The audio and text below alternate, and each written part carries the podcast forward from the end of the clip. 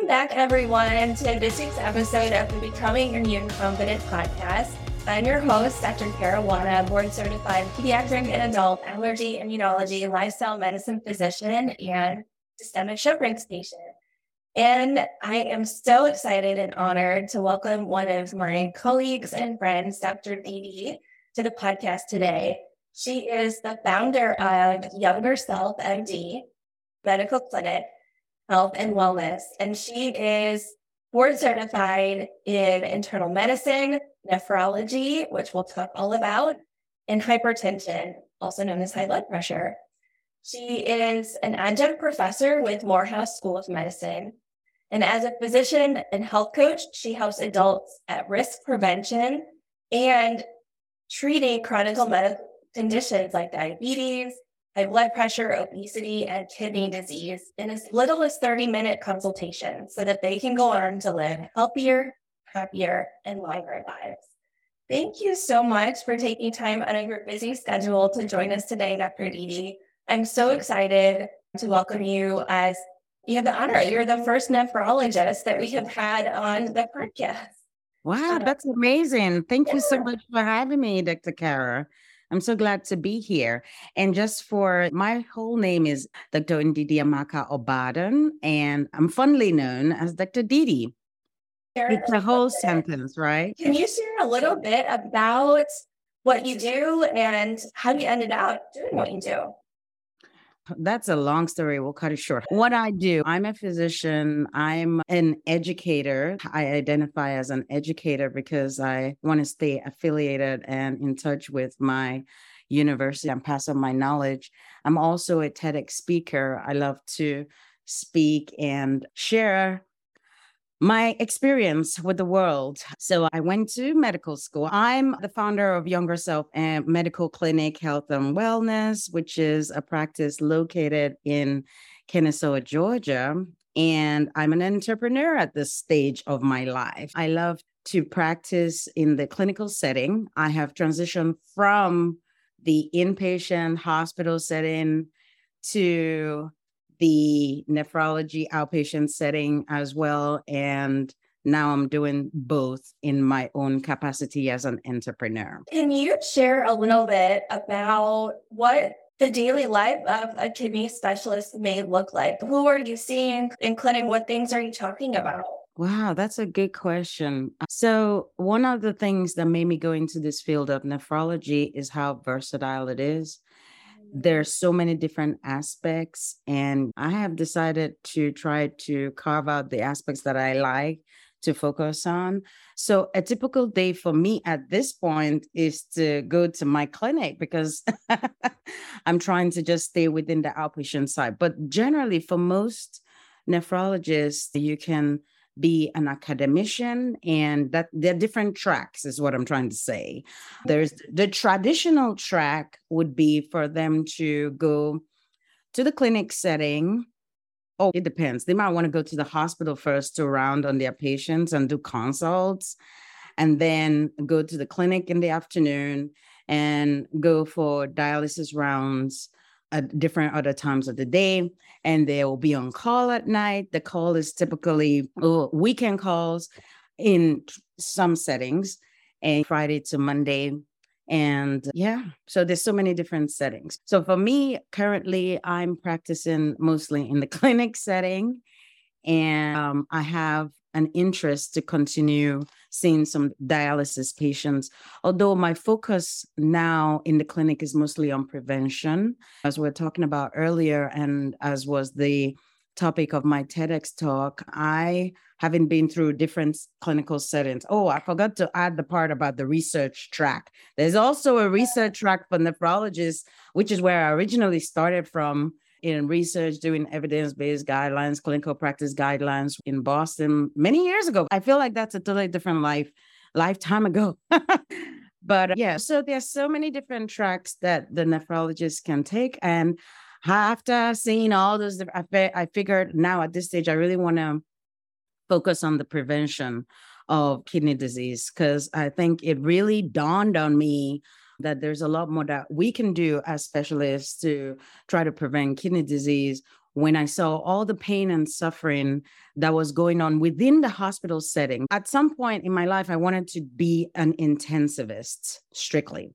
You too, right? Yeah, real proud with it. There's something sexy about saving lives. And of course, as a physician, you're saving lives for the most part at all times, hopefully. But in the ICU and the emergency room, it's really fast paced and you have to make decisions quickly. There's no time to ponder. And I was very good at that. And I was very good with my hand. I still am. I'm still good at doing things and helping and procedures. We were trained to really do a lot. But what happened was I got a different experience, especially during COVID. I started to see a lot of patients who would come into, even before COVID, I think this started way before COVID when I started making up my mind to really help us, make us focus more on prevention. When a patient comes into the hospital and they've never been told that they have problems with their kidneys and they walk up to me and now all of a sudden I'm telling them that you have to be on, this is what's going on your kidneys have failed and now they're no longer working anymore. That's why you feel so crappy. That's why your body is swelling. That's why you feel so tired and have all this weird taste in your mouth. Or maybe that's why you have some bleeding tendencies.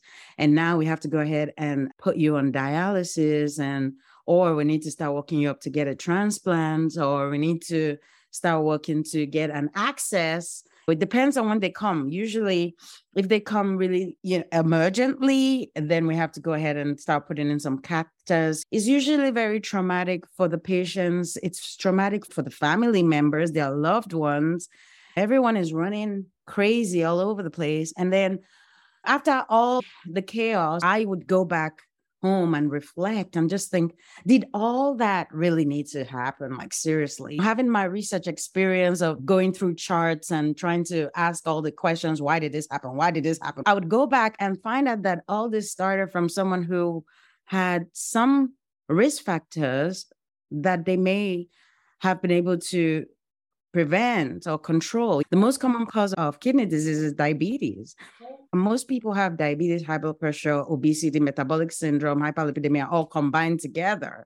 And by the time each of them makes the other one worse, and they're all damaging the organs, particularly the kidneys, the heart, or if the person is coming down, we have so many different causes. Don't let me spiral down. Interrupt me, please, because this is something I'm so passionate about, and I can just keep going and going about it.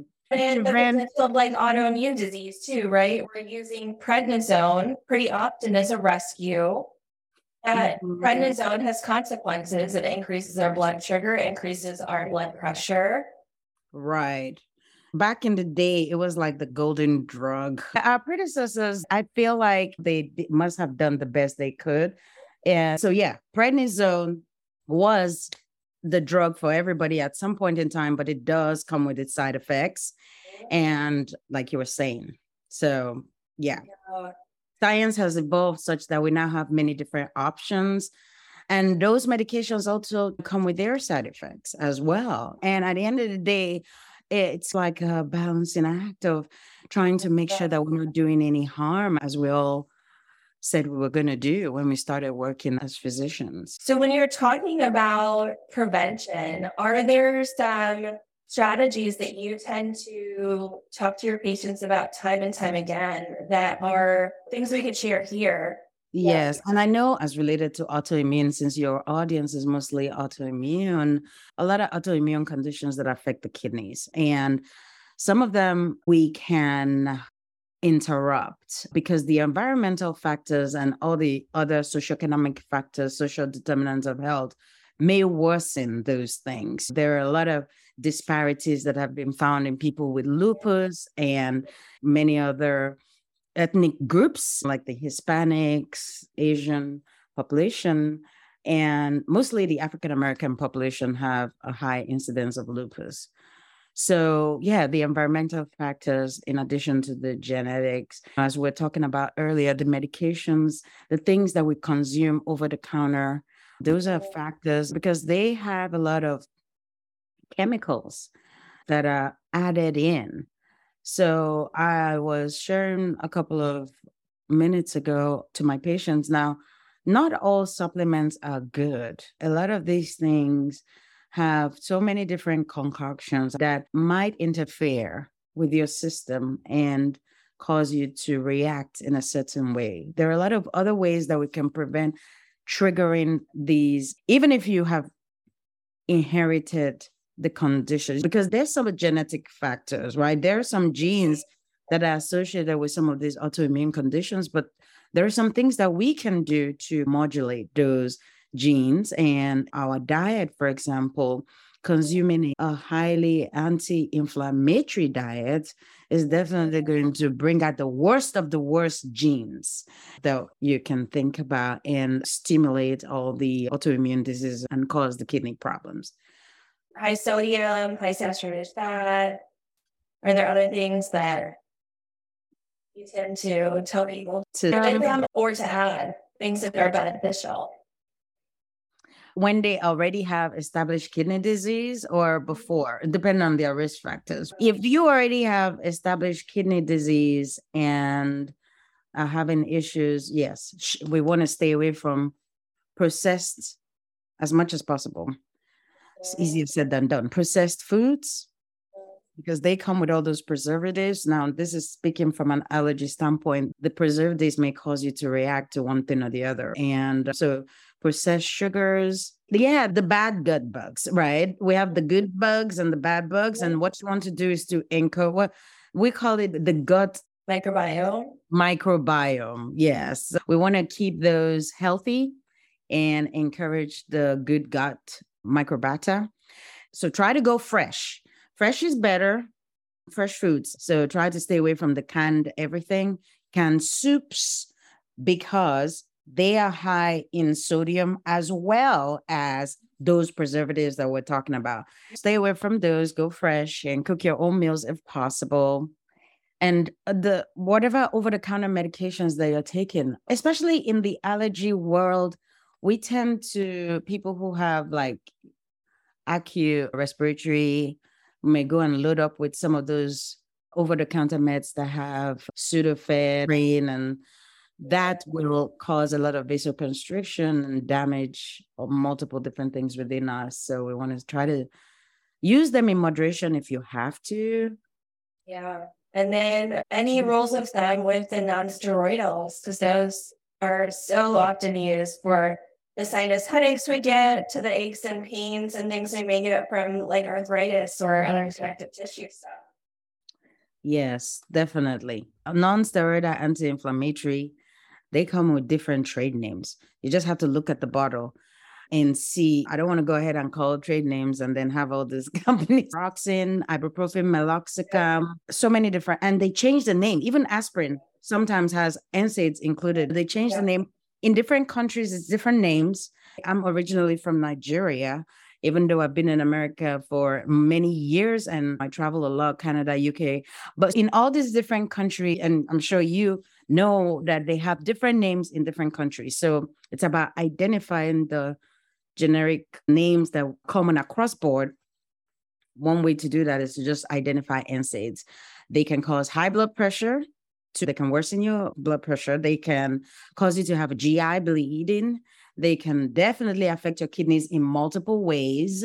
There are so many different ways in which they affect the kidney. So there are many different ways that the NSAIDs affect the kidney directly and indirectly, and they affect every other part of your body as well. So they're good. I don't want to make it seem as if they're the worst medicines in the world, because there are some indications. So that's the thing. You can't just go all out and just bastardize or condemn this drug, because it will make it sound as if the original people who created the drug were out to kill and hurt everybody in the world. No, that's not what they were intended to do. But it's how it is used in the marketplace. And when people are not aware of the side effects of these medications or self-medicating. That is why physicians go to medical school and go to residency and fellowship and do research and get all these years of training to gain the expertise so that they can make informed decisions for their patients with their patients. I always like to make these decisions in partnership with my patients. So back to what I was saying about the NSAIDs, there are some good indication, like they can help with gout, for example, pain and some acute inflammatory conditions, autoimmune conditions. Sometimes you just have to use NSAIDs for a short period of time. And as prescribed, you might need to don't overdo it. And that's when you start having issues. Maybe in consultation with your team too, since I know I have some patients I share with some rheumatology colleagues. And if someone is on long-term NSAIDs, they will make sure to be monitoring their kidney function more frequently than some and watching dosage, making sure you're not taking something in addition to your prescription. So maybe you have meloxicam prescribed. It's important to know that ibuprofen is also an NSAID and you shouldn't be taking both. That is 100% correct. So being able to identify all the different trade names and knowing when you're taking multiple doses of the same thing, which can definitely cause things to happen. And then adjusting your medications with your doctors. And that's why it's good to keep those appointments. One question that I get asked all the time, both on the internet and in the office and everything, is what should I do to help my body detox? Or is there something I should do? And we know the liver and the kidneys are part of our natural system of getting rid of waste. But maybe you could talk a little bit about the nephrologist take on it. For me, I don't know if my opinions might be the popular opinion, and that's okay. It's mine, and I'm entitled to it. With the detoxing, it depends on where you're at. This is where I'll start from. What are you detoxing from? So if you're someone who's already having the habit of being addicted to, we talked about earlier, processed sugars. And if you're trying to get into detox from that, then yes, that would be a good definitely suggestive. And how to go about it is to start with your mindset, reach out to, if you don't have. So for some people, they need to have a therapist, some need a coach, and some need both. You get with whoever it is that you need to start working on the mindset to create this first step, which for you to win in this new thing that you're about to embark on. I really like to do things as naturally as possible. So you want to build your own confidence in this new habit that you are about to start, right? Because you're trying to create a new person from the person who was addicted to sugars or whatever it is that you were addicted to. And you get your accountability partners. Those guys I just talked about are the people who are going to keep you in check. You decide that you're going to do it and you do it. If you're addicted to some of those drinks, energy drinks, have a lot of those chemicals and preservatives that can worsen your autoimmune conditions, your inflammation, and your kidneys. You might be able to quit cold turkey after you've made the decision to, but some people need more help. And if you're one of those people, you need help, then you break it down. You write the big goals, and with the end in mind, you break down into smaller steps and start to move the needle slowly. So instead of quitting from 4 drinks, trying to just go all the way from 4 drinks a day to 0, you might want to break it down to 2, from 4 to 2, or even from 4 to 3.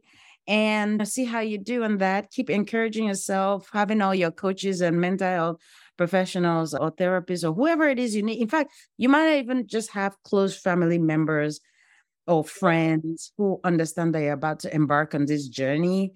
The more people you can recruit to your side to build this habit and stay consistent, the better. Because you really don't want to be hanging around the people who are causing you to get involved with that habit in the first place after you're trying to embark on this journey. The more you can recruit to your side of forming the good habit, the better. You know what I mean? Yes. What I'm also hearing is what you're not saying. We don't need to go out and buy some special product that is necessarily that's marketed to help us detox in some way or do a cleanse or what have you. It boils down a lot into the mindset and making those habit changes. As a kidney specialist, when it comes to cleansing things, I'm not really a fan of those, a lot of the cleansers we were just talking. Before you know it, the person is going to come down with diarrhea and hypotension or some kind of weird consequence. And there are some new medications that have kidney protective effects. That is not what we're talking about. We're talking about natural healing, right? My first thing would be to get your mindset intact, fixed, and start the new habit, take action, do it. And the second thing would be to combat inflammation as best as you can. We talked a little bit about the diet, right? And to me, it's another natural cleansing way, switching from an inflammatory to an anti-inflammatory diet and getting good sleep, because that is when most of the healing processes take place in the body. Those would be, for me, the three biggest things to cleanse, and to cleanse everything, all the organs in your body, naturally. We want to stick to the natural cleansing. I'm laughing a little bit because the other thing that always comes to mind when I'm thinking about going non-toxic is the idea of our relationships too.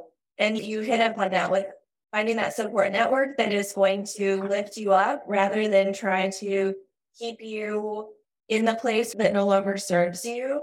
And so sometimes that is part of the climb as well, is having to take a long, hard look at some of the relationships that we have. The thing is, relationships are very tricky. We can go to different angles. What I was going to say is the philosophy of just cutting it off completely, the relationship, or trying to mend it and build it. My original take was, I feel like you should try as much as possible to recruit, because sometimes it's not that easy to just transition to a different. It's possible.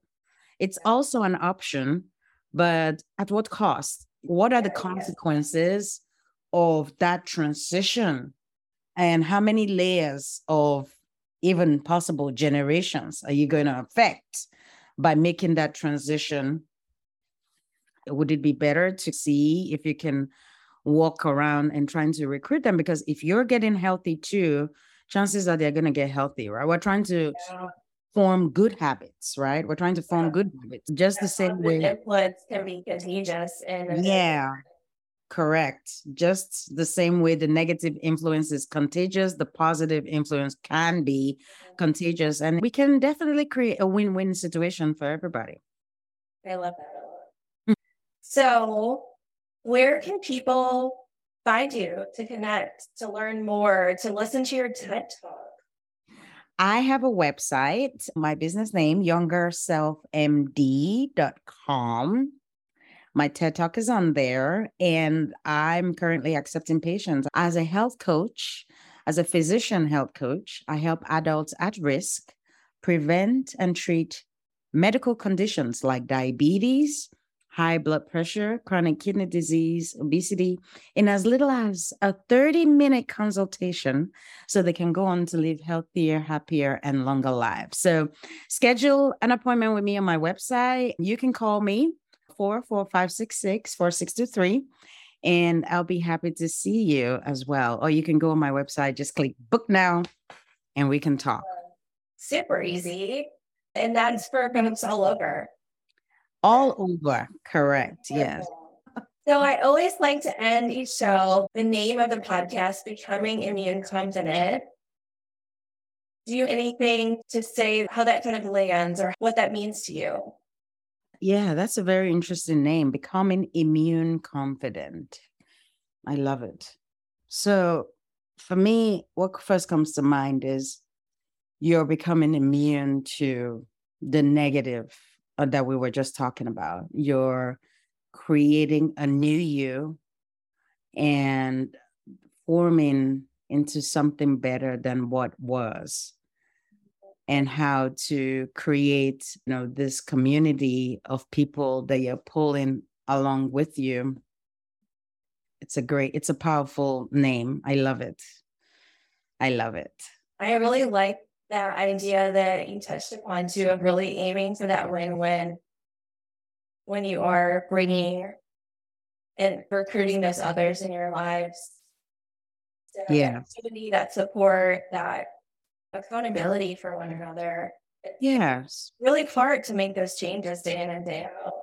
And as an entrepreneur, this can look like you being the boss and everybody you employ, recruiting them into their wellness, into the healthier options for doing things. It can be as a mom recruiting your kids and teaching them the good habits right from the get-go, right from when they're really young. As a wife, it can be recruiting your spouse into the good habits that you are trying to develop. If you're trying to get into a routine, get into a healthier diet. So it can look different for different people. Absolutely. My why and the reason I do all of this, and in large part, are my kids. That I know that there is that genetic susceptibility, even though we had no real family history of autoimmune disease before my generation or food allergy before my kids' generation was my second. Obviously, there are the genes there that can be turned on. So what can we do and what habits can I teach my kids and help other families learn so that they can decrease their risks as well? It sounds like a lot of the work you're doing with your community and science as well, which is fantastic. Now we have a lot more work to do. We just started, and we're going to win for sure. Yes. Thank you for your time, your expertise, your energy, for everything this morning, Dr. Ndidi. I appreciate you. Oh, thank you for having me, Dr. Kara. This was really nice.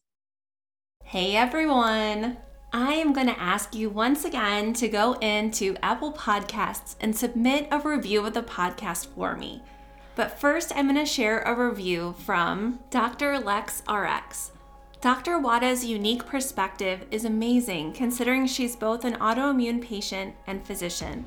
Her experience, expertise, and insight make this podcast so valuable. Keep them coming. One other from Amanda Catherine. Wow, so informative. Thank you for bringing more attention to autoimmune diseases. Each podcast is so informative and well thought out. Very impressed with all that you do. Thank you so much, Dr. Lex RX and Amanda Catherine. I really appreciate the feedback and the review. If you aren't subscribed yet, head over to drkarawada.com and in the upper right corner, you can hit the subscribe button. Thank you so much, because Apple Podcast reviews are one of the ways to increase how many people are able to access and see all of this education and information we're putting out into the world.